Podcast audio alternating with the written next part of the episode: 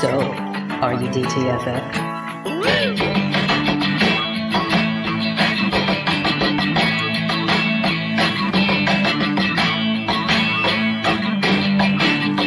Once again, here is Drinking and Talking Fantasy Football with your hosts, Dustin Lunt and Jake Trowbridge. And welcome back to the Drinking and Talking Fantasy Football Podcast. Good evening, everyone. I hope your Memorial weekend was as good as mine, nice and relaxing. Everyone got an extra day off of work, I hope. Uh, if you didn't, I'm sorry, but um, I did, so I'm feeling good about myself. Uh, we have got a great show tonight. One of my favorite episodes. Um, only because it's the NFC North divisional breakdown, and I get to actually talk about my Packers uh, with my full biases in full effect and not have to censor myself. So I'm really excited for that this evening. Uh, but we have uh, some special guests joining us to help break down this division. We have got Felix Sharp representing the Lions. Hey, Felix, how you doing? Dustin and Jake, thank you for having me. Love talking about, well, love and hate talking the Lions at the same time. So, yeah, and then in the opposite corner, uh, representing the Vikings, we've got Evan Brown. Evan, thank you for joining us. Thanks for having me. Looking forward to it. Excited to uh, talk about the Vikings and to rag on the Packers, of course. Of course.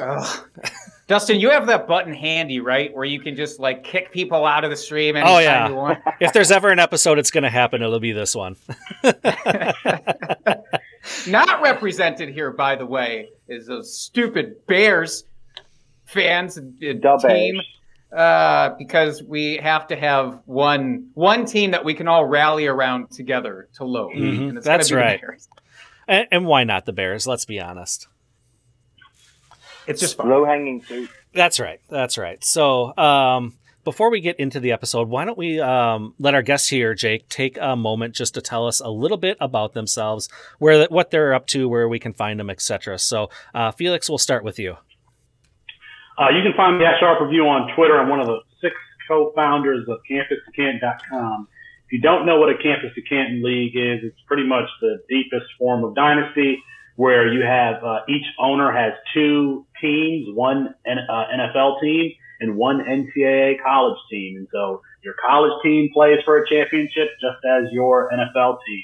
And after your the players on your your NCAA team, they graduate or they declare for the NFL draft, they're just filtered into your NFL team. So if you've ever played the NCAA video game and you uploaded a draft class onto Madden, you should be playing C2C. That's all a C2C league is. It's just that in a in a fantasy form. So that's uh that's where I'm at at Sharp Review. If you have any more questions about C2C leagues and want to join one, Oh, that is awesome. I may have to look into that a little bit more closely. Um, I've been, you know, vaguely familiar with the concept, but never looked into it uh, uh, too closely. And that sounds like a hell of a lot of fun. So uh, I'm gonna have to check it's that out. only I'm it's honest. the only format I play now. It's the only format I play. Ooh, Nice. It's a good endorsement right there. Absolutely, absolutely. And Evan, how about you?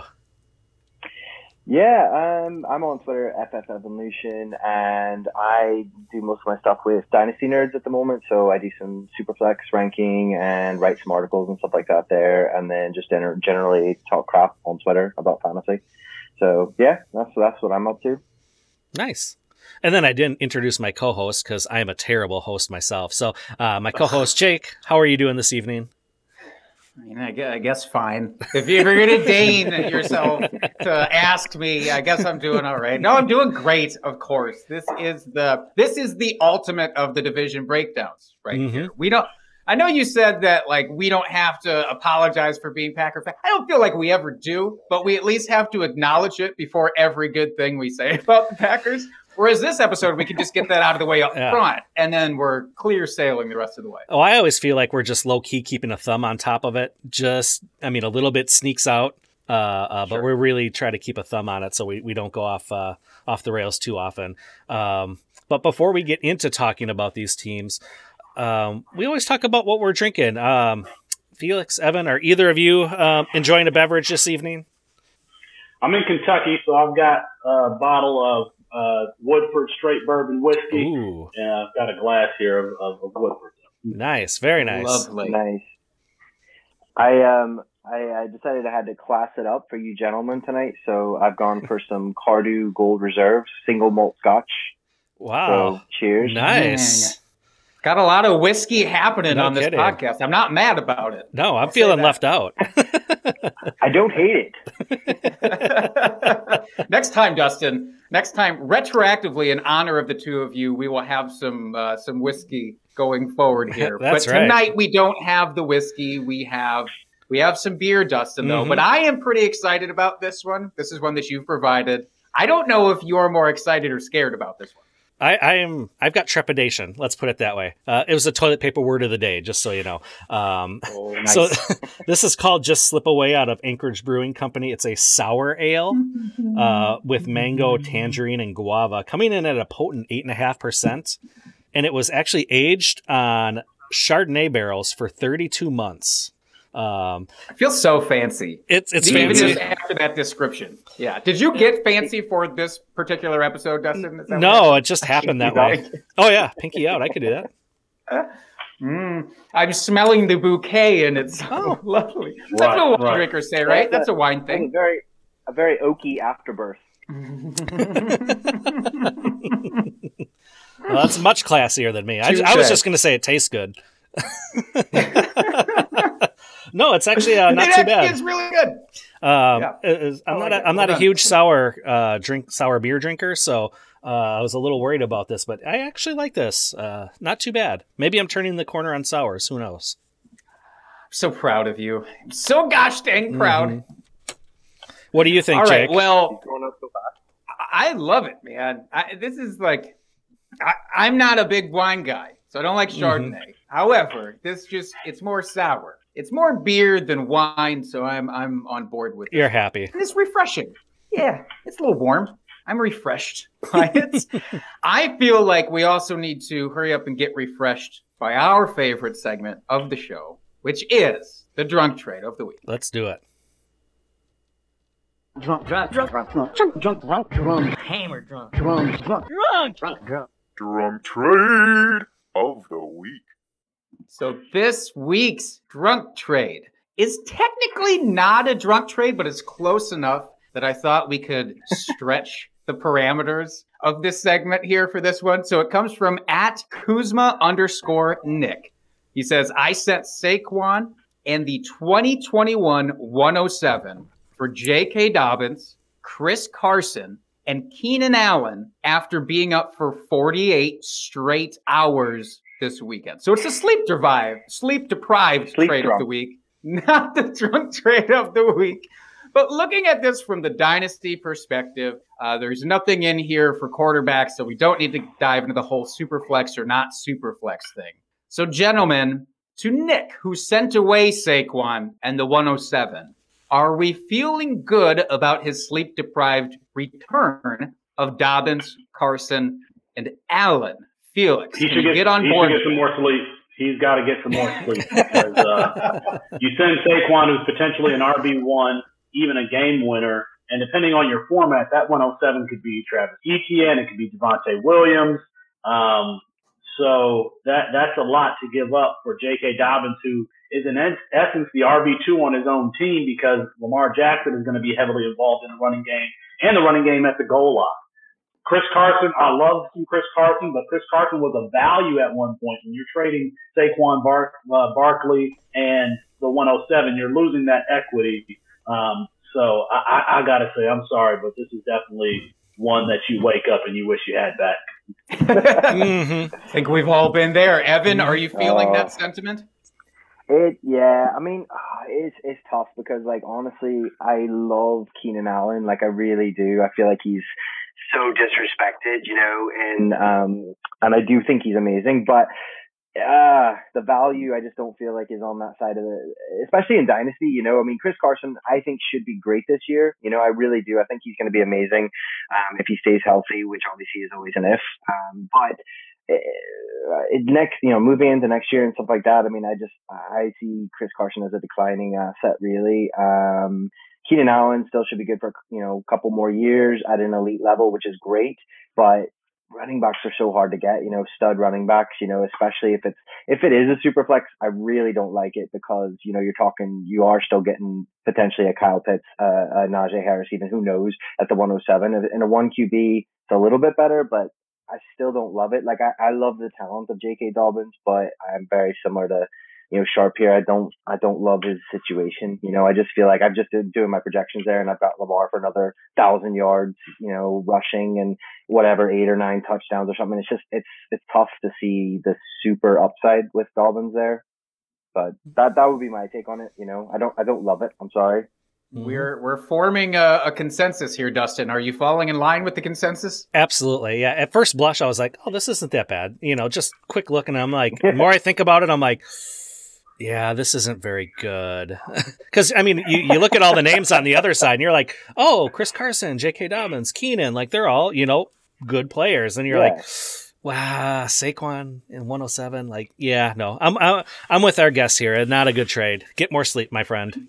We've forgotten how good Saquon Barkley is, Mm-hmm. how good he is as a runner, that he can break off any run at any given time, and how good he is as a pass catcher. We haven't really seen him and Evan Engram and Daniel Jones, all those guys healthy at the same time. Hopefully, we'll see that this year. But we re- we've really forgotten how good Saquon Barkley. Mm-hmm. Absolutely. Fully agreed. That injury, recency bias, it's a it's a hell of a drug. So I think people just need to recalibrate a little bit this offseason on Saquon. I'm I'm with you guys. I might be the biggest Chris Carson person out there now, but even me, uh, you know, for this year, I absolutely love him. Beyond that, ah, hard to say. So yeah, I, I will fall in line here. I would say if you took away the 107, I could see this as being a very fair trade. You add the 107 on. I'm I'm not with it Yeah. at all. So sorry, Nick.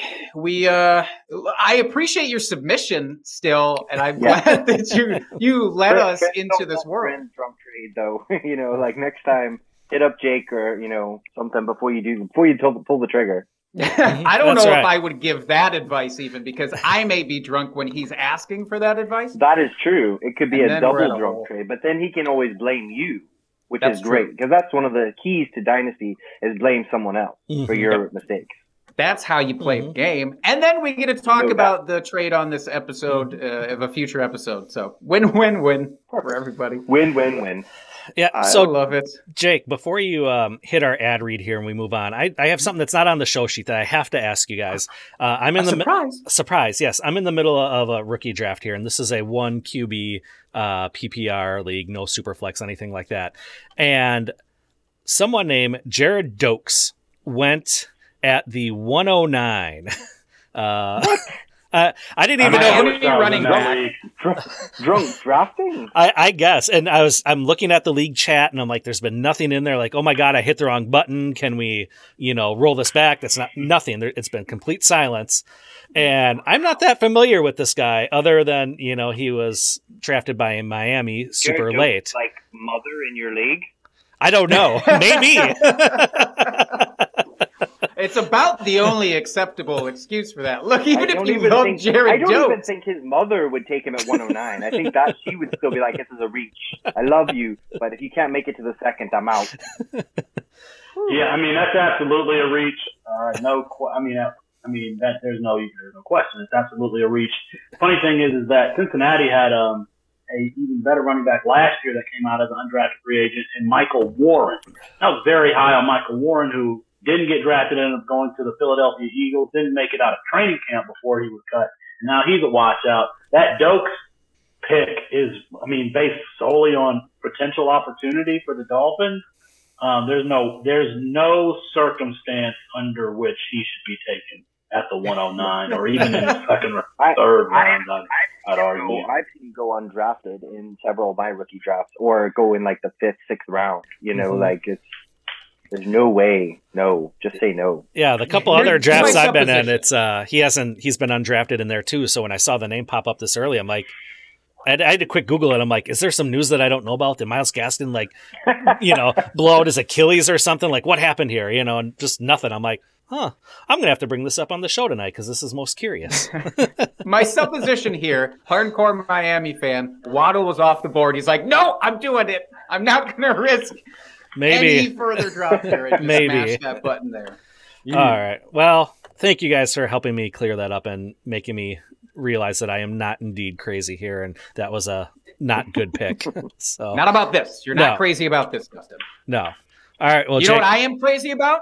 I'm crazy about monkeyknifefight.com, Dustin. If you are not using monkeyknifefight.com, you need to head on over there. I know it's not football season right now, but we get to talk about it and it's on the horizon, and you should get some practice in about uh, placing these overs and unders at monkeyknifefight.com on the multitude of other sports that they offer. They probably have like baseball, basketball, maybe lacrosse is in there, some tennis action, whatever you want, monkeyknifefight.com probably has it. And if you sign up using promo code DTFF, they will match your initial deposit up to $50. That's $50 in free money if you use promo code DTFF. Go to monkeyknifefight.com. I'm crazy about it.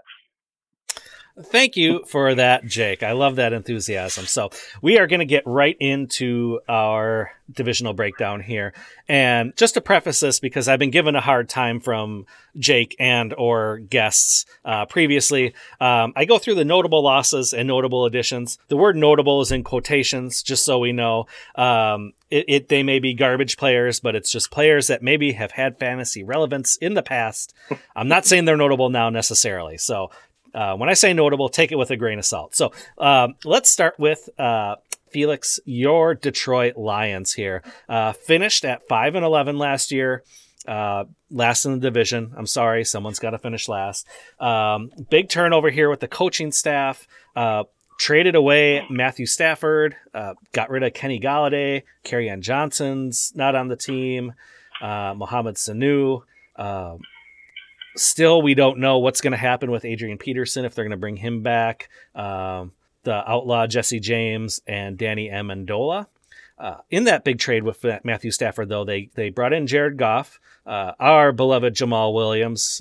Um, went over there. We we, we love that mermaid. Uh, Breshad Perriman, Tyrell Williams, and Darren Fells. And then in the draft, uh, in the fourth round, Amon-Ra St. Brown, and in the seventh, Jermar Jefferson. So, Felix, um, why don't you just give us a little overview of your Lions here and kind of what your thoughts are fantasy wise for the team this upcoming season? Yeah, well, the other notable loss was Matt Patricia, which is which is a great loss for them. I mean, that guy was supposed to be a defensive guru coming over from New England, and his first game um, as head coach, he loses to Sam Darnold and gives up like 41 points to the Jets uh, at, you know, prepare on Monday Night Football at home. Um, and, and, so that was that was that was uh, foreshadowing for what Matt Patricia's season was going to be like. Fantasy wise, there are well, well in superflex leagues, I like Jared Goff um, I think that D'Andre Swift is a potential RB one. You look at what they did in the draft by bringing in Penei Sewell. It sounds like he's going to start on the right side. I don't know why you take a right tackle at number six overall. Whatever. He's a very, very good player. Potentially using the word generational for Penei Sewell. But they've got um, uh, uh, Frank Ragnow at center, Taylor Decker at left tackle, and Penei Sewell at right tackle. They have nothing outside at the wide receiver position. Nothing. So this is going to be a team that's going to run the ball. Back in their offensive coordinator is Anthony Lynn, a former running back himself. Back in 2015 for the Buffalo Bills, um, he was a running back coach under Greg Roman, and they were first in the league in rushing. Now that was a team that had LeSean McCoy, who had under a thousand, Karlos Williams, if you all remember that name. Then Tyrod Taylor added about you know 600 yards rushing, but they were a team that primarily ran the ball. Um, in dynasty leagues, I do like Amon-Ra St. Brown. Um, you know, probably second or third round. I don't think the 21, the 2021 class was really that strong. So once you get mid second round or what have you, I don't have a problem taking him. But it's going to be D'Andre Swift and TJ Hockenson. Those are the primary a- assets for this team. I, I'm not a particular fan of Jared Goff. I wanted the Lions to consider taking a quarterback. They passed on Justin Fields. But when I think about it, this is a team that doesn't have the infrastructure to support a quarterback. They don't have the skill position players. They don't even have the offensive coordinator or quarterback coach to really groom a young quarterback. Uh, again, Anthony Lynn is their offensive coordinator. He's a former running back. Dan Campbell, he's a former tight end for an 0 16 team, 0 16 Lions team back in 2008. And um, their quarterback coach, Mark Brunell, is relatively new to coaching. Mark Brunell former Pro Bowl Jacksonville Jaguars quarterback, but he doesn't have a, tra- a track record for um, for developing quarterbacks. So you know, I I think that the Lions are building the team the right way in that they're like, okay, we're going to start up front. Start up front with Penei Sewell, and then the second round they got Levi Onwuzurike uh, as a defensive tackle. They're they're they're they're I I feel conflicted because I don't like some of the antics coming from the head coach, but I do like their personnel move. It shows that they're kind of building from the ground up, starting from the interior. But fantasy wise, the Lions are going to be, they should be a boring team except for those, those two players, D'Andre Swift and, uh, and TJ Hockenson. I'm not bothered by Todd Gurley coming in and, you know, visiting the Lions. I'm not bothered by Jamaal Williams. I think, I think the D'Andre Swift is going to touch the ball a lot more than he ever has at this point in his, in his career, either at Georgia or in his first year in Detroit. So De- D'Andre Swift is an RB one for me. Mm-hmm. Jake, uh, how do you handle that disrespect to Jamaal Williams? I mean, that's that's my initial question. I let it slide right off of me like a good mermaid would. That's what I do. No disrespect to Jamaal Williams. I just think that you know the volume. There's nothing else for this Detroit offense. They're both going to get plenty of touches and targets because there's nothing else. There's nothing else there. Um, so maybe maybe Jamaal Williams is a flex for you. No, I, I was um, more upset about the disrespect for Geronimo Allison. Um, the you know oh, former oh, wide receiver. i Stop it! Former, Stop it. even as a Packers homer, that is just, former yeah, fantasy yeah. darling. No, in all seriousness, though, um, out, outside of uh, Hockenson, um, is there a wide receiver you would target on this team to be fi- fantasy think, viable? Yeah, I mean, I think it's Quintez I think he's going to start outside. Now, when I say fantasy viable, I mean you're talking about wide receiver four. Um, but he started games last year. It was kind of a, of, of, uh, a surprise uh, starter as a fourth or fifth round draft pick. I can't remember. He was one of Matt Waldman's favorite players. And if we remember correctly, if you remember at the combine last year, they asked Jeff Okudah who was the toughest player that he t- he faced, and he said Quintez Cephus. Now Quintez Cephus is not exciting. He's not sexy. He's not athletic but neither is anything else on the Detroit Lions wide receiver depth chart. So I'm going to take Cephus if there's if there's a dart throw that I'll that I'll take. It's going to be Cephus. Now I say that Jared Goff was throwing to wide open players in Cooper Kupp and uh, Robert Woods, getting schemed up by Sean McVay there in in Los Angeles. That's not Quintez Cephus's game. So it's going to be a question as to whether or not Jared Goff is going to be willing to throw the ball up to him because he's more of a contested catch player. You know, they got Ty- Tyrell Williams there. If He's, he's going to be the field stretcher. Geronimo Allison might make the team. And then Jonathan Adams. If you're looking at, if you're in a deep dynasty league, Jonathan Adams was a very productive player for, um, uh, Arkansas State last year. Uh, undrafted free agent to to the Detroit Lions. They also took Sage Surratt. It's funny because they got similar players. They got all these kind of contested catch guys. Sage Surratt was also a contested catch guy. So if you're in a deep deep dynasty league, you know, with 16 teams or so, and you want to make a last pick and take Jonathan Adams, I wouldn't argue with that either. But for the purposes of, of redraft, you know, late, if you want to take a dart throw at Quintez Cephus, that's what I'll bring. Mm. Mm-hmm. What about what's your Perriman? What's my thought on Perriman? I mean, we've had one good season in, in all of, you know, since Perriman came out of UCF. Um, and the, and, um, that was due to a lot of injuries. I think Perriman could be a potential field stretcher for that team. And if you think about the way they want to put, play football, pound the ball, pound the ball, pound the ball, and then probably play action after that. After you get the defense, your safeties to come up in the box, play action after that. I think that you could play them in a best ball format, sure. Yeah. But I'm not sure that I'm, I'm not sure that I'm touching, uh, Perriman out, uh, outside of that. Hmm. No. Yeah, and then uh, well, I'm gonna go cut him from all my leagues now, Felix. Thanks for giving me that hope for this guy that I had on the end of all my benches. This is a team that early on I thought they were primed to be the number one or number two pick in next year's draft, and they could be a consideration for either Sam Howell out of North Carolina or Spencer Rattler out of Oklahoma. I think that they're too, they're probably too talented now. Um, uh, the Texans are going to get the number one pick. You can just, I feel like you can write that down in pen. The Texans are going to get the uh, get the number one pick. Detroit is probably. I don't think they're going to finish with a winning record, um, and I don't think they're going to be able to draft. They're, they're going to have a high enough draft pick to take one of those, those top two guys in the 2022 class. Do they they have two first round picks though next year with that Goff trade, correct? So I mean they have the Yeah. ammunition to move up if you know it looks good. These quarterbacks look good. They have they have a they have another first round pick in 2022 and 2023. Now those are the Rams first round picks, and I think that those picks are going to be 29, 30, 31, 32, somewhere around there because I think the Rams are the best team in the NFC if Matthew Stafford stays healthy.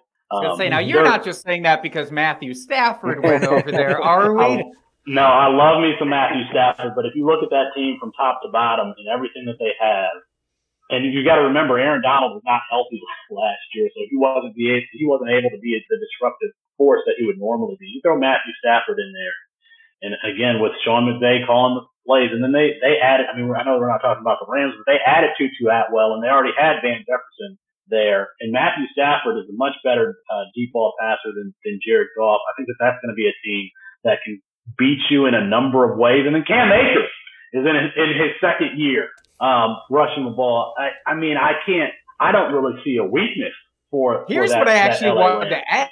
Because you did bring up the Rams, and because we were talking about D'Andre Swift and him being one of only two potentially fantasy viable guys, meaning that could reach the upper echelon. So it's D'Andre Swift. This is a question people are going to face in their drafts. You're on the board. D'Andre Swift is there. Cam Akers is there. Now, I want to go first to our unbiased guy in the room with Evan, and then I want to come back to you, Felix. But Evan, if you're facing that decision, D'Andre Swift or Cam Akers in your draft, do you have a firm preference right now? Oh.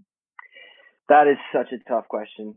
I really love both of them. Um, to be honest, like I actually did like a I looked into it a little bit and did a thread recently on Cam Akers, um, just because I was curious about McVay's usage of the running back and whether he does favor like a bell cow or whether he does like a running back by committee. Because I think there was a lot of arguments last year that maybe he wants a running back by committee, maybe Darrell Henderson is going to be more involved, that sort of thing. And I went back and looked since he's taken over. It seems to me the stats would suggest that he really wants a bell cow. He wants to have one dude that gets like 70, 80% of the work, maybe with a compliment. And I feel like he wants that to be Cam Akers. So for me, honestly, I really was really high on Swift, and I still am pretty high on Swift, especially with them bolstering the offensive line. But Anthony Lynn freaks me out, man. Like he really does. Like as a coach, like I, he's just like he's Yeah. such a nice guy. I feel like, but he just does the most like douchebag things as a coach. Like he just is like he insists on like you know the rookie earning his stripes, or like you know he insists on you know just making it a committee or doing. And he's just been bigging up like Jamaal Williams, and I I love me some Jamaal Williams, but I would be giving Swift ninety percent of the carries, you know, if it was me, and getting him involved in the passing game and stuff. And I that's what I projected to happen. Um, but with that, if that keeps going, if that noise keeps going, and I'm not worried about um, you know, Gurley coming in in the sense of the shell of, of Todd Gurley, but I'm worried that they keep bringing in more and more and more running backs because Anthony Lynn strikes me as the kind of guy who will make it a 33, 33, 33 split with people just because he can. Um, so for me, I think at the moment, the way things are trending, I would probably lean towards Cam Akers, but I, I, I see the world where both are really, really exciting, really successful options. Fair enough. So based Mhm. primarily on coaching, almost it seems like Akers gets the edge there. So Felix, if you're in that same spot, that same position in the draft, you have the opportunity to take Cam Akers, who it does seem you're very high on, or D'Andre Swift is there. Who's your preference?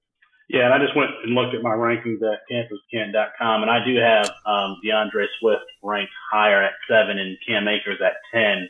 However, you know we know that running back points one they can come from the offense that you're in, just being a, a product of the system, so to speak, and then they also come from those receptions.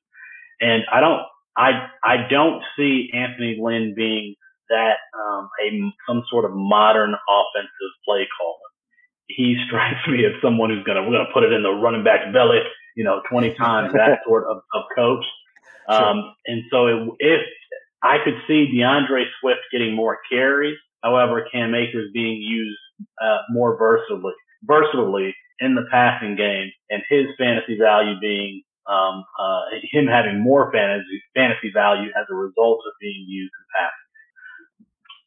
Fair enough. Fair enough. I, I appreciate that because this is the kind of thing where it's like it's easy to talk up all of these running backs because they all can have these big jumps too happen in year two. But like the ADPs are so close right now. It's it's very interesting. And J.K. Dobbins, who we talked about in that uh, sleep deprived trade earlier, is probably going to be nipping at their heels by the time we get to uh, redraft season here. hmm And then just one more question for you, Felix. Here, um, if if in redraft you're punting quarterback and you're going for the late round quarterback strategy here, is good a good can is Goff a good candidate for that, or are you just No. out on him this season altogether? I don't think so because I don't see him being um, having a, a high pass volume volume at all. He adds he adds absolutely nothing rushing the ball. I mean, if you're going to wait for quarterback, you know, you could go Zach Wilson, who's who's playing in a remnant of the uh, wide nine San Francisco offense, or you could go for Jameis Winston, who's probably going to you know throw the ball a lot for for the Saints. And by the time you do redraft, that quarterback situation is probably going to be figured out between he and and, and Taysom Hill. So, I- you know, if I'm going to wait at quarterback, give me someone with a higher ceiling. And I think that there are players that are going to have. Jared Goff was fine in LA, but in Detroit, you know, I could see him having, you know, 18 touchdown passes and five interceptions or something like that. He just, I don't see the Lions throwing the ball a lot. If they're going to win games, it's going to be because they run the ball, you know, 25 plus times a game. They milk the clock. They play good defense. That's how they're going to win the game. You got to think they've got their three coordinators are all former players. Dan Campbell, former tight end, Aaron Glenn, former uh, cornerback, and and then Anthony Lynn. You know, I, I can see those guys being the we're going to play, we're going to run the ball and play tough defense type of guy. Um, so so yeah, give me give me Jameis Winston, give me Zach Wilson, give me someone who I'm who I'm more Ryan Fitzpatrick. who's going to Ryan Fitzpatrick, absolutely. Yes. Someone who I think is going to throw the ball a little bit more. And Mhm. I mean, Fitz, I think Fitzpatrick is going to be able to use Corn and, and, and Gibson uh, and Dyami Brown, uh, get use Gibson in the passing game. So that's a that's a that's a great call, Jake. All yeah, right. Fitzmagic or Brady, those are both great, great, great options if you're going to wait and fade the QB because nobody wants them. You know, they're all just the old dudes, but like they're going to ball out. You know, like Brady and Fitzmagic are both just going to ball out again this year. I think. Mm-hmm. I'm here for it. Well, um, let let's make a smooth transition here. What about uh, Kirk here as a late round QB? Oh man, like, dude, I don't know if anybody else like you- guys have to weigh in on this. I mean, I don't know if anybody else feels like this, but I, I'm like the weird fan who like I fade my own players so bad. Like I always am just like super sketch about like drafting almost any. Like there are exceptions, you know, like obviously Justin Jefferson. I'm like absolutely high on and everything, but I, I've just never been I've never been able to get on board with Kirk Cousins. Like I he is a good quarterback. Don't get me wrong, he is, and like statistically he was great last year and like he did really well for people. And I actually did have a league where I ended up having to play him. Like I was forced into it because I had like uh Dak who went down and then I had Wentz who just completely crapped the bed. Um so I ended up like I was being forced to play him and it worked out really well for me. But ah I just he's no he doesn't have the mobility, so he's not a Konami code QB. He's never gonna give you the rushing upside, and he has those like three or four games a year where he just completely loses his mind and like throws four interceptions, and you know just ah, it just it does it kills me. So I don't love to see it. He probably is. he probably is a fine late round, but like I just I can't do it unless I'm absolutely forced, and like he's like the only good option. I just can't do it, you know. Fair enough. now wait a minute. Can we talk about one player who, if he was a Packer, I would be taking with my first pick regardless. I might still take him with my first pick regardless. And I'm I'm not a Vikings fan. Dalvin Cook though, does he not fit that? Like I will take him no matter what in first round, or or are you Uh, preferring he other does. running backs above him?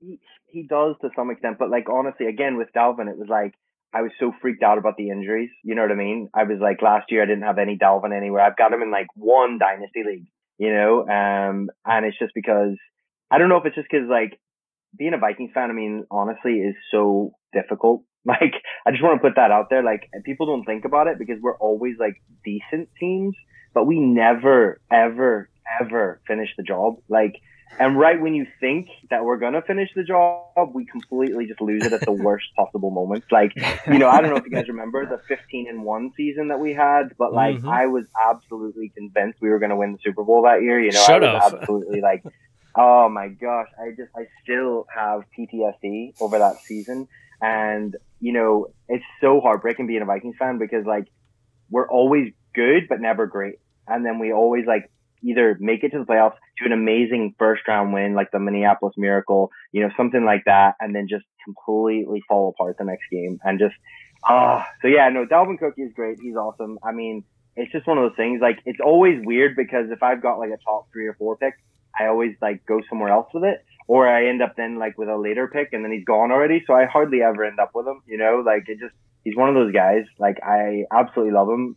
But again, like I say, it's a weird thing. Like I think I'm the weirdo, but with my own team, I just freak out and I'm like, I can't do it. I can't, I can't like do it because I just, I don't know. It's so weird. It's You're like, splitting your eggs in your like, baskets, right? You're like everybody saying, well, the other way and like if they lose in real life, then I'm happy that I don't have them maybe on my fantasy team because also they Yeah. shaft the bed in fantasy, and you maybe you can compartmentalize a little bit. Yeah. No, I mean Dalvin I would- like honestly, he is like my I think he's my RB two or three in Dynasty right now. So I definitely do respect him and I think he's amazing. It's just so hard for me personally, like in my own teams, because I'm always like worried about the injury thing or I'm worried about, you know, whatever. But no, he is he is genuinely like amazing and is, you know, in the passing game as well is brilliant because like um Felix was saying, I mean one of in my one of my recent articles I did a little number study on like the last five years. Um, and in the last five years, the average RB1 has averaged like 80 targets a, a season.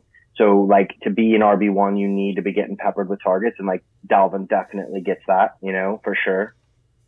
hmm It's true. And now there's no Kyle Rudolph there. Felix, what were you going to say there? Can, can I just throw in here? You, you- you know, Evan, you're saying how hard it is to be a Vikings fan, and you 15 in one season. It's been 10,376 days since the Detroit Lions last won a playoff game.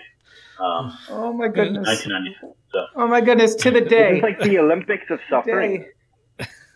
It's like we've never we've never won the Super Bowl, and it's just so like I just you know what I was thinking about the other day. I was like, you know, it's really depressing as a sports fan to think that I genuinely am convinced that the best I've ever I'll ever see the Vikings play was back when like Randy Moss and those guys were like tearing it up in the late nineties, and like that's so heartbreaking to think that I've already peaked as like a Vikings fan because I just am like I love those Daunte Culpepper, Randy Moss, Cris Carter teams. They were just it was what a beautiful time, you know. Like even though we always broke our hearts in the playoffs or up to the playoffs, but man, it was just great. Owning the Packers on Monday Night Football was amazing.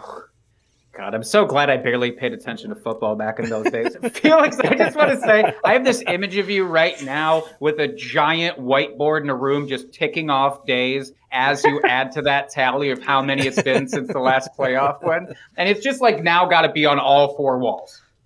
Like a psychopath or something. like if you walked in and something, that it would be like this this man is still a serial killer. You've got like the photos of the people that can get you that playoff win also posted up there somewhere connected with Yarn. It's just probably a very, uh, let's say, atmospheric scene wherever that is.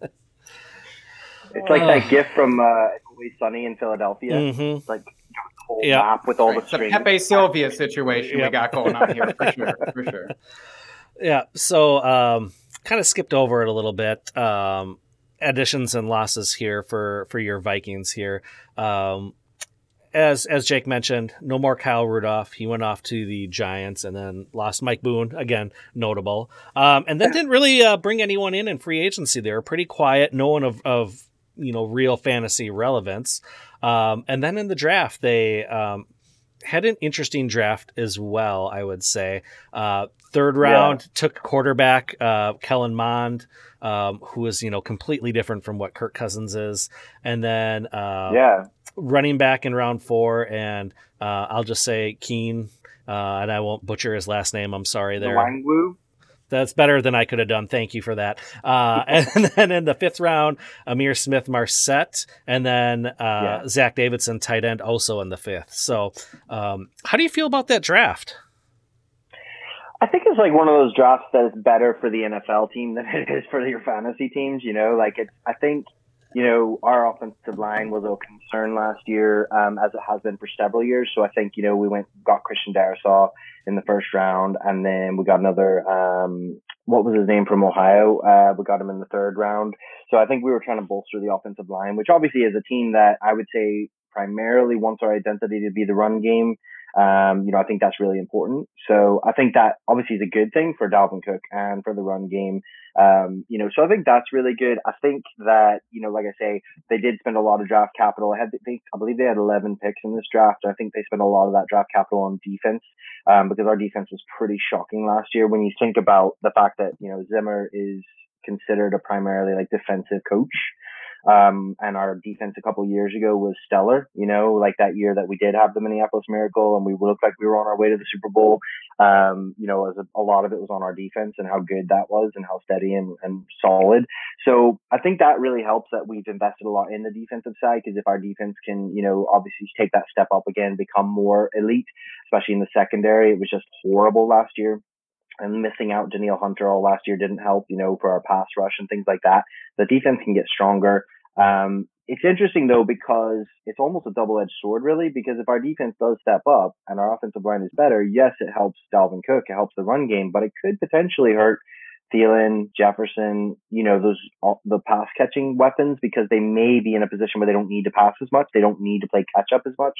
You know, they're not in these um, shootouts as much. You know, where so yeah, for me, I mean, I I really like Kellen Mond actually. I was really, um, I was, you know, pretty excited by that pick. I, cause like you said, he offers a lot of different things that, um, you know, Cousins doesn't offer. And it was really interesting. I don't know if you guys, I'm sure you probably heard as well that there was rumors that they were actually, they were going to take Justin Fields if he had fallen to them.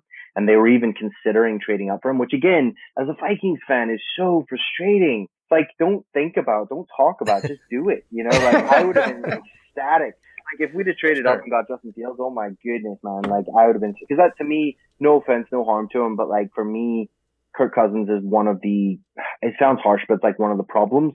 Like I think he's a great quarterback. I think he's a solid quarterback, but I don't see him as the kind of quarterback who's gonna like.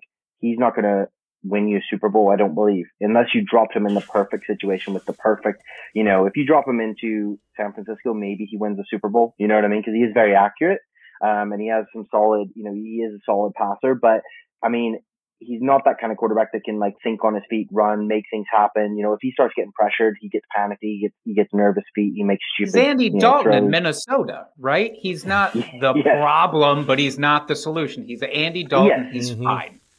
And I think that them drafting Mond is them kind of like in a way sneakily sort of like admitting that they're like hoping to move on. They're hoping to start making plans for the future. I think by taking him in the third round, they're not like, hey, you're on the hot seat here because obviously his cap hit is just too big. I don't expect him going anywhere this year, probably not even next year. But I think they're starting to make plans. They're starting to think about things out, you know, what, what does life after Cousins look like?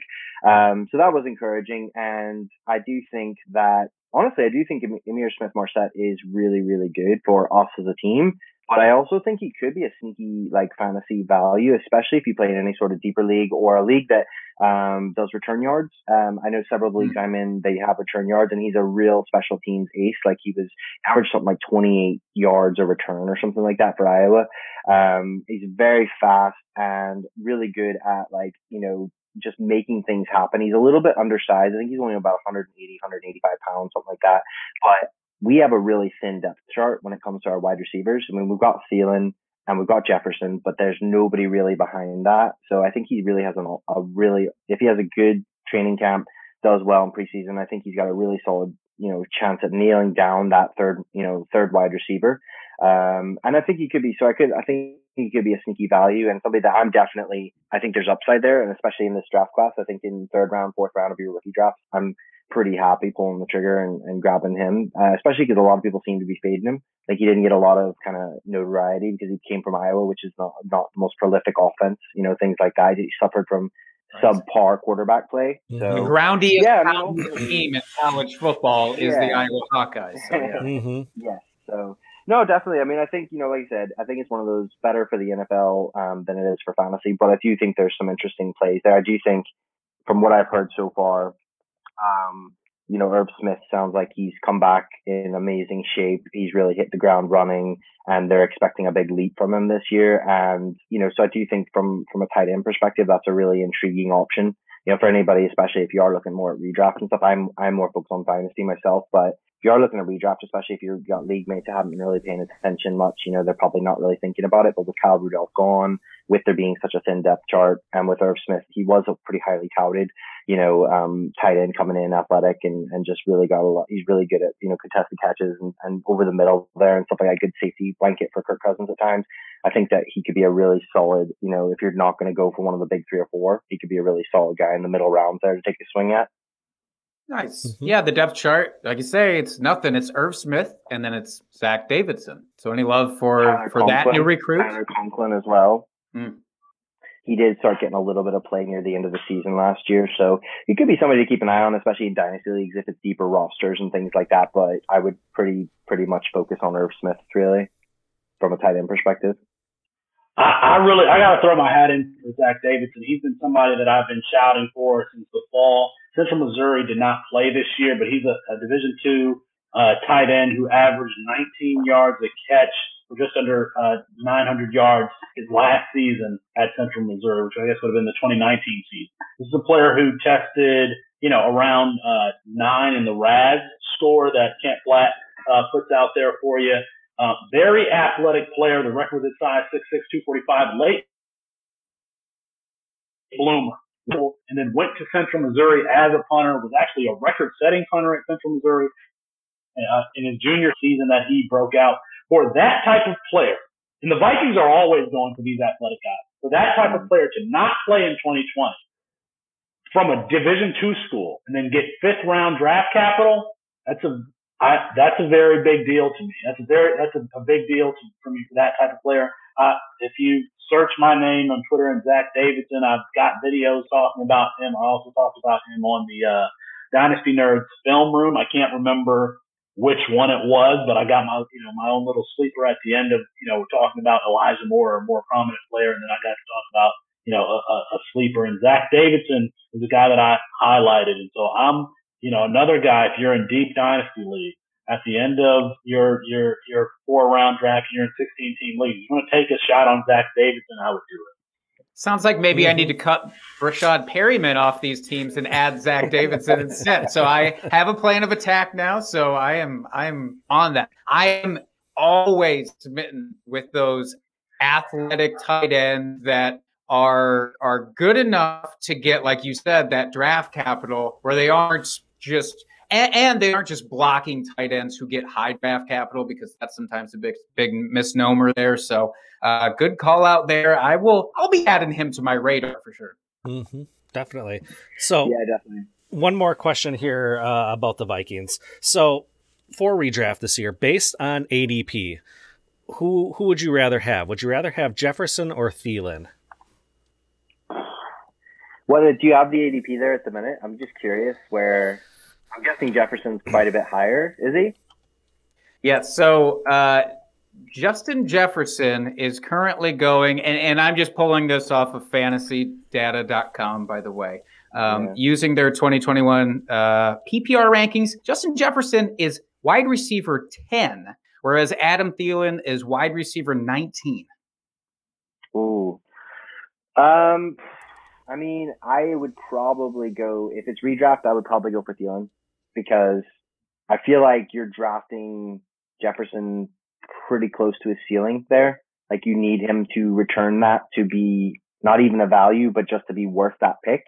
And while I don't think I'm not I'm not concerned that he's, you know, a one hit wonder. I'm not concerned about that. I absolutely adore Justin Jefferson. I think he'll be amazing this year. But yeah, I think one of those things that in, in Dynasty, absolutely Justin Jefferson, 100%. But for redraft, I think Thielen because, you know, 19th wide receiver, I mean, you're talking, you could have stacked up a couple of, you know, elite running backs, um, maybe even one of the big tight ends, and then still get him as your first, you know, maybe even second wide receiver. Um, I think he's, you know, very, very very likely to be a low end wide receiver one again this year. You know, he's just, he is a really great receiver. And I think that people, I think we just get sort of like tired of the same. We get like fatigue of hearing the same names Right. over and over again, and we want the sexy new, the shiny new toy. And I get that, especially as a dynasty guy. Like I'm, I have to fight against that all the time, especially for redraft. I mean, like Julio, Thielen, these guys are gonna smash, you know. And it's like Keenan Allen. It's the Keenan Keenan, Allen, Allen, syndrome, yeah, basically. Keenan Allen, I mean, he'll definitely be a wide receiver one, but I guarantee you he's probably like wide receiver 15, 18, 23, something like that, you know, being drafted. So, yeah, I would say for me, like, you know, especially in redraft, I'll probably smash a couple of like elite running backs and then grab, you know, Thielen as, if you're starting out with like Cam Akers, Najee Harris, and then getting Thielen as your wide receiver one in the third or fourth round, I mean, that's a beautiful start rather than Jefferson and, you know, somebody else and then having to go with like, you know, Rojo as your running back one or something like that. You know, that's, uh, Nick. You didn't need to do it. You didn't need to be that gross about it. People might be eating while they're watching this podcast, Evan. For I love of apologize if anyone had God. a drink in their mouth and they just spit it all over their computer.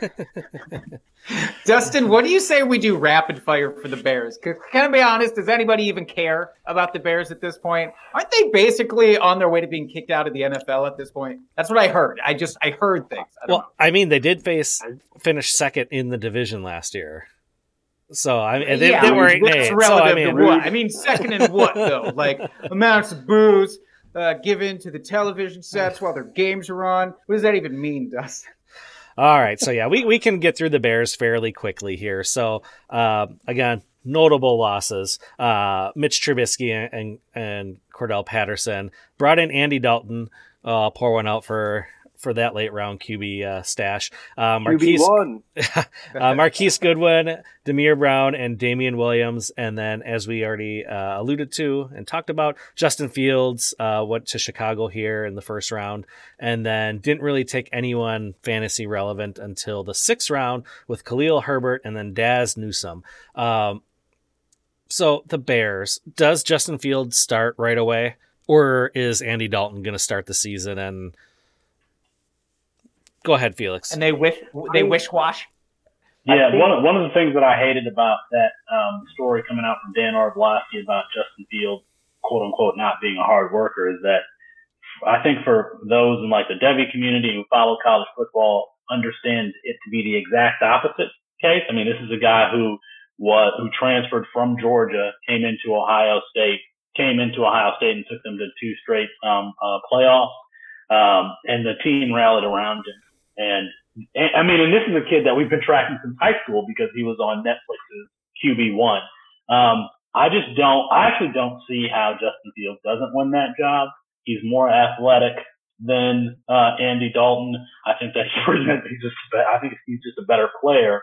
Um, giving his rushing. ab- I mean, he's a tremendous passer. I think the thing that we misunderstand about Justin Fields is yes, he has all of that athleticism, but Justin Fields in his heart is a is truly a pocket passer he's he's more on that end of the spectrum than he is on the Lamar Jackson end of the spectrum. He wants to throw the ball. He has a tremendous arm, um, and you have to have a tremendous arm for it to cut through the wind there in Chicago off the lake. So uh, I I just I don't really see how Andy Dalton could start for them, given you know what I perceive to be Justin Justin Fields' work ethic that matches his talent and ability.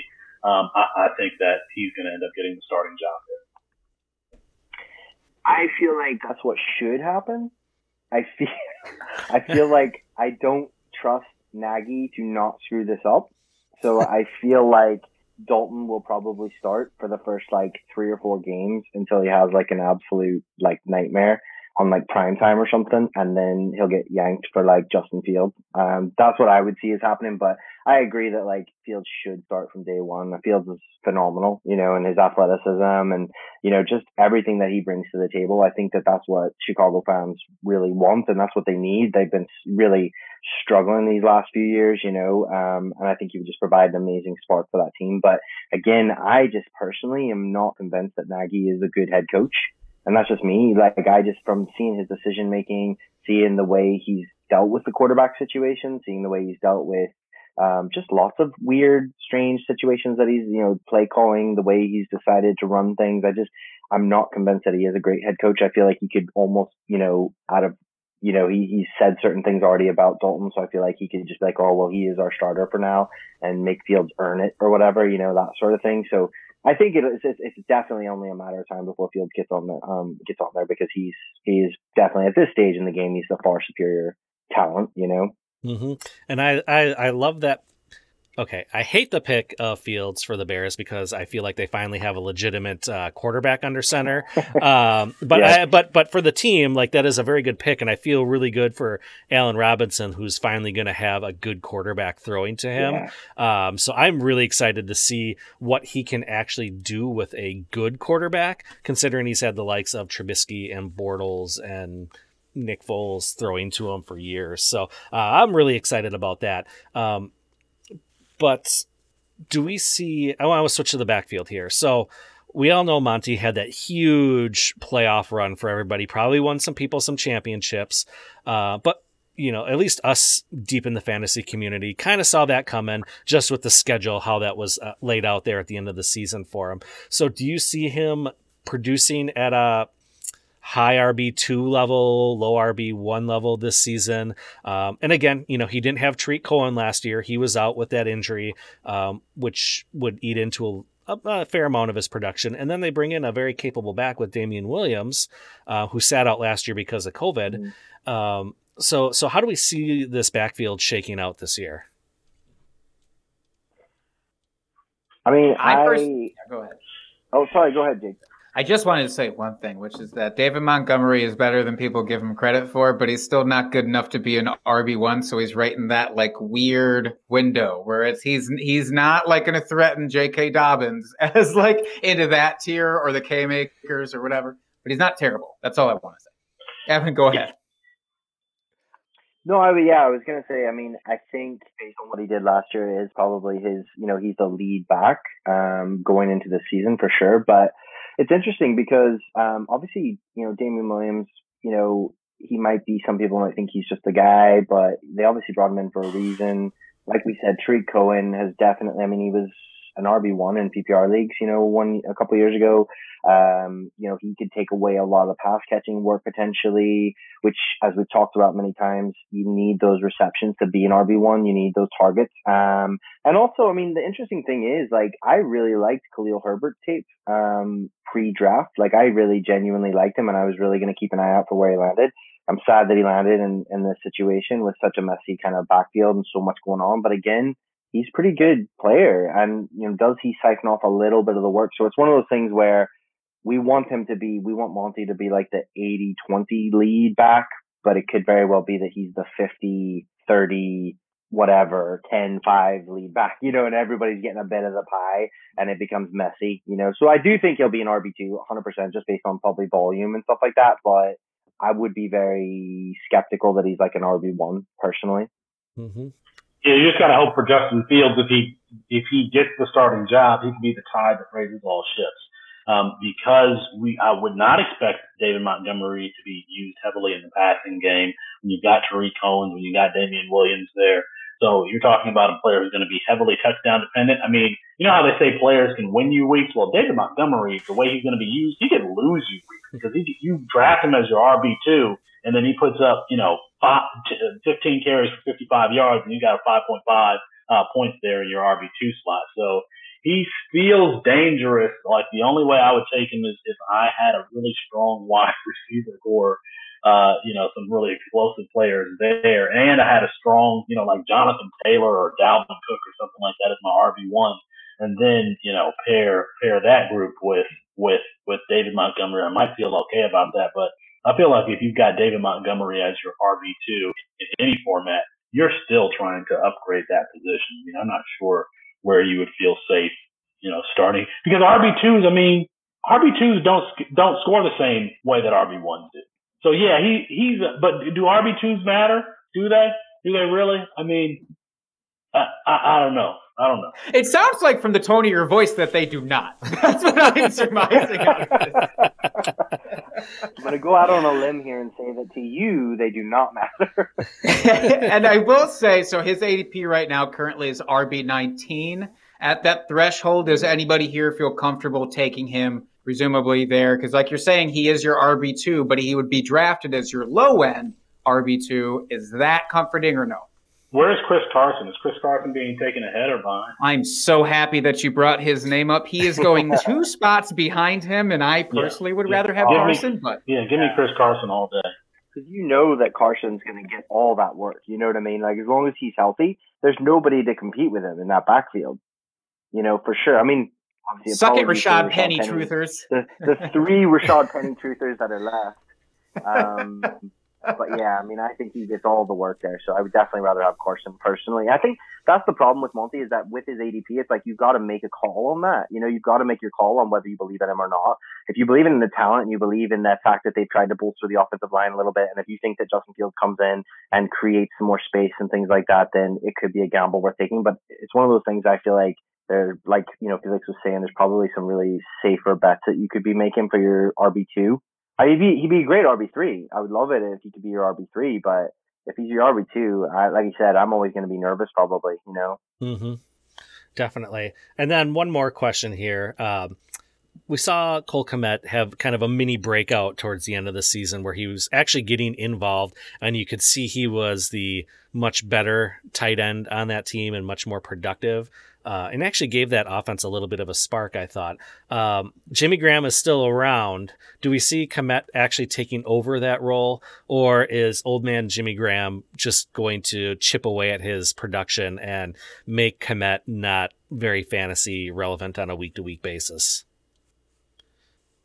Are we talking redraft here or dynasty still? Or, Redraft. Yeah, redraft, Re- redraft. yeah, redraft for this season. redraft. I think for me, if I'm if I'm like I said, if I'm not if I'm punting the position, I'd be happy to take a shot on Cole Kmet. You know, because I think you can get him really late.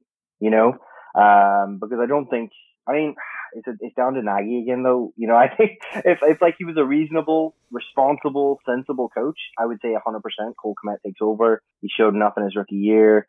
Uh, tight end's a very difficult position, you know, as a rookie to get to grips with and to be able to make any kind of contribution is um, a success. So I would feel confident, but with Nagy, oh man, if if if um you know if he gets cut, if Graham gets cut before the season or something or gets traded or whatever, then yeah, I would feel really good. But I still think if you're going late late tight end, Kmet would definitely be somebody that I would be you know feeling interested, you know, to take a shot on. Mm-hmm. What about Felix, you, would you rather have Cole Kmet or Adam Trautman? I just want to throw that out there. Adam Trautman for the Saints or Kmet for the Bears?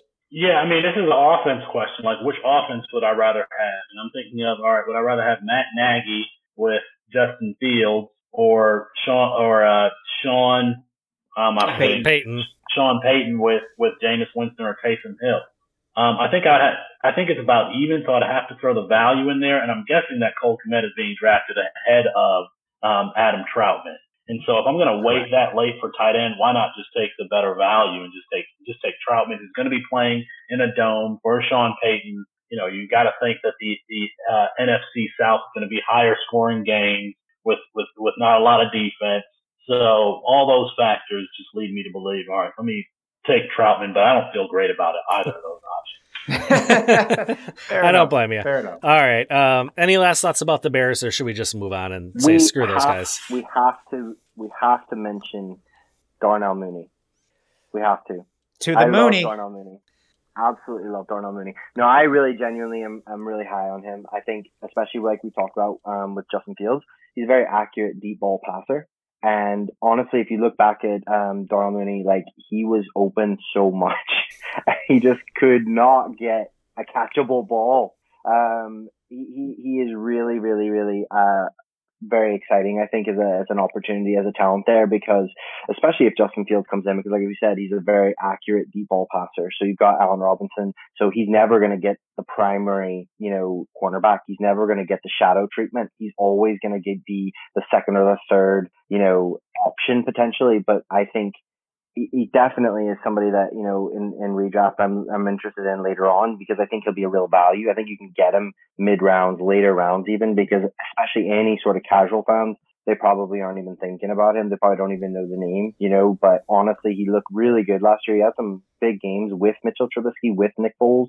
And if they can get Justin Fields in there, especially if they establish some sort of run game, which obviously they did take, didn't they take Teven Jenkins? They've tried to bolster that line a bit you know, if they can get the run game established, um, Allen Robinson's going to eat. If Cole Kmet's stepping up a little bit, I think Darnell Mooney could be a terror for them, you know, down the field, stretching the field and getting some accurate passes from Justin Fields. Definitely somebody I'm really, really interested in, especially in Dynasty, but even for redraft or best ball, 100%, I'm really interested in, in Darnell Mooney. Mhm. Wide receiver 57 currently in ADP. So absolutely Oh, yeah. one of those late, late round guys you could Mhm. get. Yeah, Yeah. he's he's one of my favorite targets in uh, best balls later on. I love snagging him in those double digit rounds. Yeah, you're, uh, you're printing money there. hmm All right, and now uh, we saved the best for last, and and we can spend the next hour talking about the Packers here. Uh, Show's over. Thanks very much for coming. Yeah, let's hear about those Jordan Love led Packers. Let's go. uh, don't even put that out there. Don't you put that evil on me, Ricky Bobby. Shots fired. Talk about it, Dustin. Yeah. So, um, yeah, I guess we just rip off the band aid. I mean, the Packers didn't really make any additions free agency wise, either losses or additions, unless you count Blake Bortles as a notable addition. Which I do not. No, um, we we did finally draft a wide receiver uh, in the third round uh, in Amari Rodgers, and then took Kylin Hill um, in the seventh uh, running back. But um, yeah, Jake, I'll, I'll let you start. Um, how Oh, do you good. how do you feel this uh, Rodgers drama is going to play out? I've I've been so uh, wishy washy, so flip floppy over this whole thing because every new bit of news, and I say news loosely, like your notable additions and subtractions, it is news in quotes. But every time that another blurb comes out, it's oh that guy is so comfortable looking he could retire tomorrow and doesn't seem like he'd have a care in the world.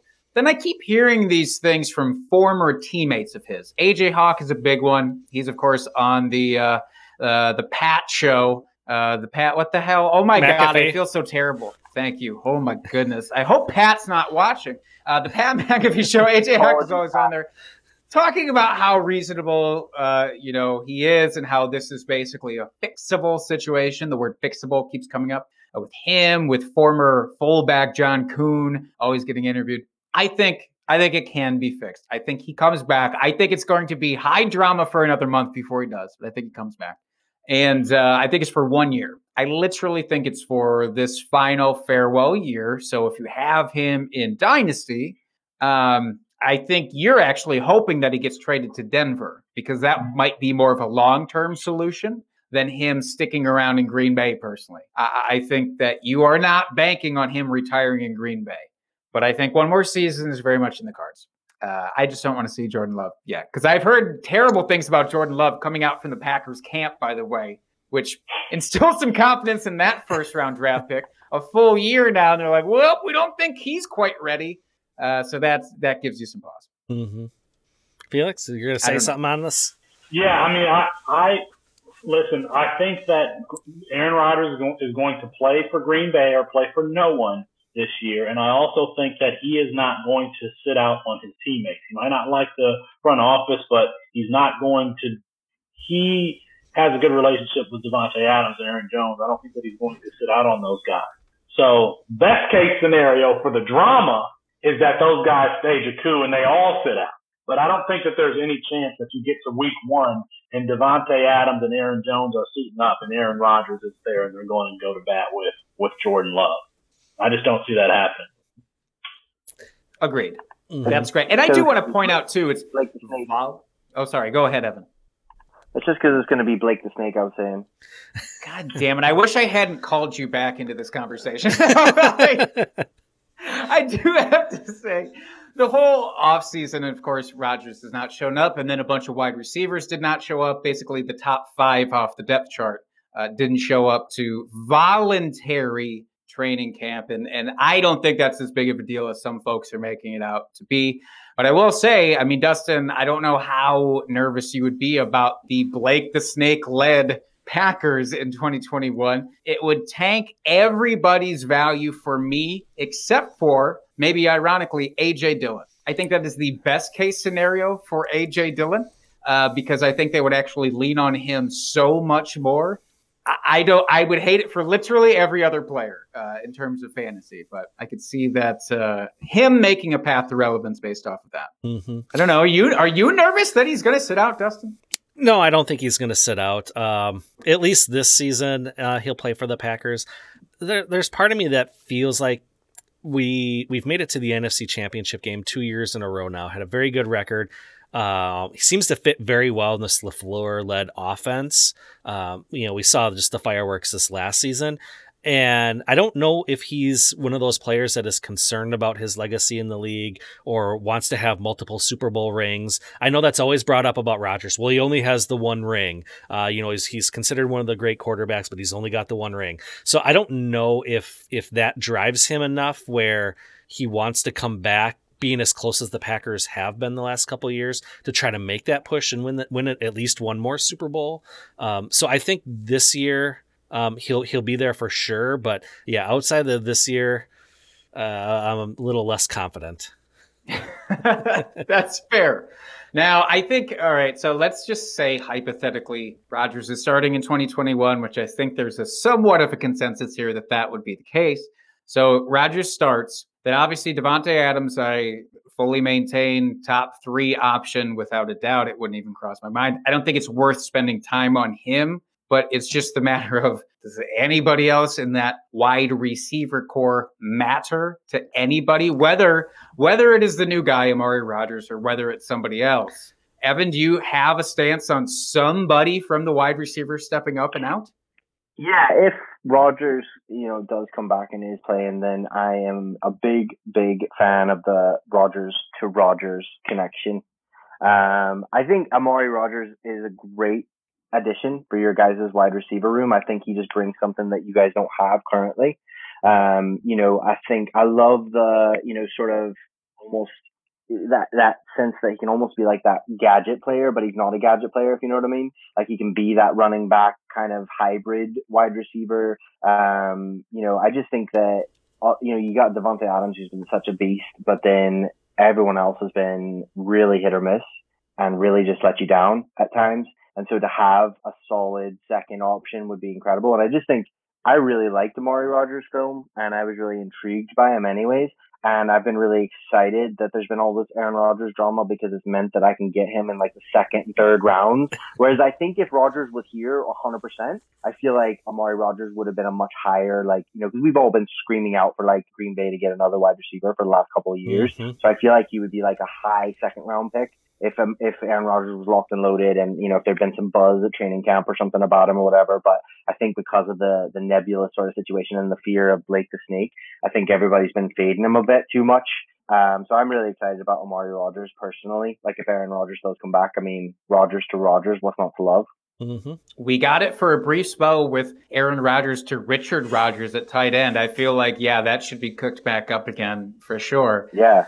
Felix, I don't know if you have a strong feeling about any of these guys beyond Davante Adams. What I do want to ask is if you had to go with a Packers receiver outside of Davante or any single one of the Detroit wide receivers, Hmm. what would you do there?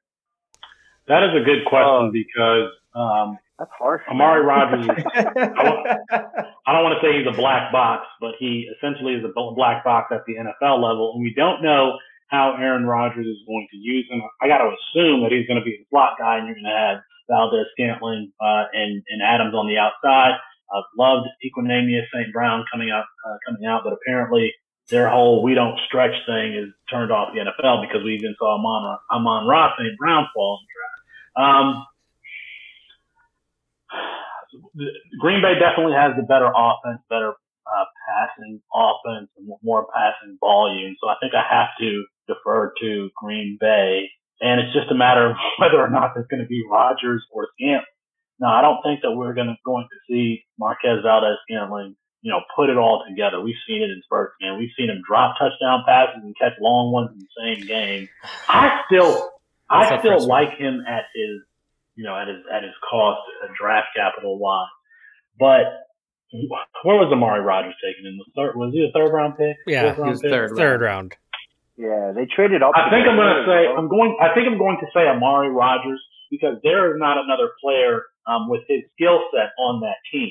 I don't think that there's, you know, I, I think that he's go, going to play the slot or either he or um, uh, the guy out of Iowa State, who I can't Lazard. Allen Lazard. Yeah. Allen Allen Lazard, yeah. Um, but there, you know, uh, you know, Rodgers before he was injured was kind of a YAC guy that you could throw the ball to in the backfield. At least Clemson did, and I don't know that there is a similar player on that team. Um, so give me give me the black box that is Amari Rodgers, but I don't love these options here at all. I'm sorry to do That's that to you. I do feel like I set you up though because I knew whatever your answer was, we were going to be happy with it as Packers fans and as Badgers homers because I know Quintez Cephus is on your radar as the top uh, Lions guy. So I figured either way it was win-win for all of us involved here. Uh, But to your both of yours point about Amari Rodgers, I do like that we got that kind of um, maybe Deebo Samuel ish uh, Yeah. receiver on our team for once. Um, you know, Tavon Austin came over for like a week uh, last year, and, and that was fun. But I think it's time for uh, some new blood in that kind of role. hmm Yeah, absolutely. Are you? Are we all? Are we all disrespecting uh, Devin Funchess here? Yes. Yes. yeah, Without I- question. I mean, I, I know he sat out because of COVID last year, and it wasn't an, an injury related, um, you know, missing time or anything. But uh, uh, my my days of believing in in Funchess of doing anything um, are long past. I mean, he'll probably make some plays here and there. He'll be like an MVS where he'll make some some splash plays, but I don't think it'll be anything on a consistent basis. No, I'd rather draft Blake Bortles. Ooh. I just if we could if we could mute your mic every time that you start to say Blake, that would be terrific for me. I do want to ask. like I'm swearing. Like if I could just beep. Oh, really? that's what it feels like. I do, I do want to ask though. It, it feels like this is kind of the tight end episode, honestly. Mm-hmm. But so it, it is gross, and we all know that it's a dumpster fire after a certain point. That line may be a little bit different for everybody, whether it's the top five, the top six, the top eight, whatever tight ends. Maybe not even that. But we're always scrambling for relevant tight end guys. So Big Bob Tonyan came out of nowhere last year, of course. A lot of that was tight end dependent. He scored a lot of touchdowns. But do we have any belief that Tonyan can come close to the same production that he had last year? Let's say, would you rather take Tonyan, who's going to be going a little bit earlier in drafts, or wait to take that Cole Kmet, Adam Trautman, whatever, maybe even Irv Smith, you know, later ish guy? But Tonyan is going late himself, so um, you know uh, I'll take the tight end connected to the better offense. So at that point, especially in redraft, I don't have a problem taking Tonyan, but I think that you he's a player that you want to pair with someone else. You're going to take two two tight ends, and hopefully you catch lightning in a bottle. Maybe it's Irv Smith, maybe it's another player, maybe it's Jonnu Smith with New England. Um, you know, catch catch lightning in a bottle. You get a, a tight end that finishes as a tight end one. But uh, you know, I'm so disinterested with with tight ends. They all seem they all seem to be the same. Mhm. Very true. Yeah, I'm ex- I'm expecting a regression from Tonyan this year, just based on the, the touchdowns, because he didn't have a ton of yards, but I mean, just all those TDs he was catching. I don't expect that. I think the offense as a whole is probably going to take a little bit of a step back in the touchdown department this year. They'll still be very prolific because all the pieces are still there, but um, I they they just won't be on fire like they were the entire season they, this last year. So, um, one last question here. Um, AJ Dillon, the quad man himself. Uh, do we see him eating into um, Aaron Jones' production, or will he just really step into that uh, Jamaal Williams role and and just he'll he'll get his touches every game, but um, Aaron Jones will still be the guy and still be an RB one. that one. the latter, apparently, Yes. Evan. The, I will take with. option B, please, and thank you. I, I Felix, do are you think it taking that matters same a little option? bit. I do think it matters a little bit whether Aaron Rodgers is back in the picture in this scenario, but in general, I tend to believe that they wouldn't have paid Aaron Jones. They wouldn't have brought him back if they were planning on just giving Dillon loads of work and making him the dude. Do you know what I mean? Mm-hmm. So for me, I think he becomes the Jamaal Williams sort of character. Um, he might be annoying at times. You know, he might have a big game, a splash game now and then, and take away from Aaron Jones. But in general, I Aaron Jones is a uh, stud. He's locked and loaded. I way, way. I'm not. I'm not. I'm definitely not going to be like, oh, I'm going to pass on Aaron Jones so I can grab AJ Dillon in a couple rounds. no, no, thank you. and Jamaal Williams was a plus asset in the passing game. AJ Dillon is not, and that's where Aaron Jones gets his value, volume from. So where you might see AJ Dillon brought in on the goal line, a short yardage or whatever, there's not another, you know, there's no Jamaal Williams who can be used on third down and vertically in the in the passing game uh, anymore. That threat isn't there. So you could see, and they did just resign him, Evan, as you mentioned. You could see Aaron Jones have really another splash year, given that all of his when he when Aaron Jones is good, it's because they're throwing him those wheel routes, they're lining them up, up, up out wide like they did against Kansas City, and throwing to him, uh, throwing slant goes to him because that's the type of, of player that he is. Mm-hmm. He's so good. Like in all seriousness, I mean, if you can, you know, even with your Packers bias fully intact, would you say that Aaron Jones is probably the most disrespected like running back one like at the moment? I feel like I feel like everyone fades him and everybody like hates on him and everybody sort of like discounts him. I, I don't know. It just feels like for what he is and what he actually produces, like you'd think he was like RB eighteen last year. You know what I mean? yeah, I think everyone sure. just expects happens every year. Yeah, I think everyone just expects the production to drop off, um, and, and probably because he's uh, a later round pick. You know, he wasn't a first, second round, third round pick. He was what in the fifth round, I believe. Uh, either the fourth or fifth round. Fourth or fifth, I think. Yeah, yeah, So, I mean, he didn't have a ton of draft capital behind him. So I feel like that's why people kind of discount him. It's like, well, he was a late round pick and, you know, he's, it was just kind of a flash in the pan. And um, I think he's proved that otherwise. And the Packers paid him that way too. So, yeah, I love it. So, um, Jake, do you have any last thought about our Packers here before we um, get out of here this evening? I don't. I'm just proud of all of us for sitting here talking this out like true gentlemen that we are. and I'm excited for the 2021 season. Yeah, me too. All right. So um, I'll have you, our, our guests here, one more time. Tell us um, anything you want to tell us where you, where we can find you, uh, things you do like that before we let you go, and um, also want to want you to um, tell us how these teams are going to finish in the division, first to worst. So, uh, Felix, why don't you uh, start us off here? Well, Detroit is going to finish last. Um, um, okay, saying that. Um, and I, I suck at introductions because I always forget something. I have a weekly podcast, the Devy Debate, uh, Wednesday nights. It's live, and then the, the podcast is available the next day. We talk about college football, primarily Devy, college football, campus kin. Um, so, uh, gentlemen, thank you for having me on. Uh, Devy Debate Wednesday nights, really good show campus2can.com, sharp review. Those were that is where you can find me. All right, and Evan. Yeah, um, like I said, on Twitter at FF Evolution, and uh, most of my content at the moment is just do Dynasty Nerds. So I do Superflex rankings and stuff for them, and also um, write articles and stuff like that. So yeah, thank you guys so much. Really, really good fun, and it's been a pleasure coming on this prestigious podcast. An honor. All right, and Jake, where can folks find you? First of all, he said honor and prestigious. I feel like that should be left as a five star review. Cough, cough, listeners. God damn it. You can find me on Twitter at Jake Trowbridge. And you can find our podcast at Drinking Fantasy, and you can find me at FF Dusty Dog. And until next week, folks, keep drinking and talking fantasy football. Cheers, FFers.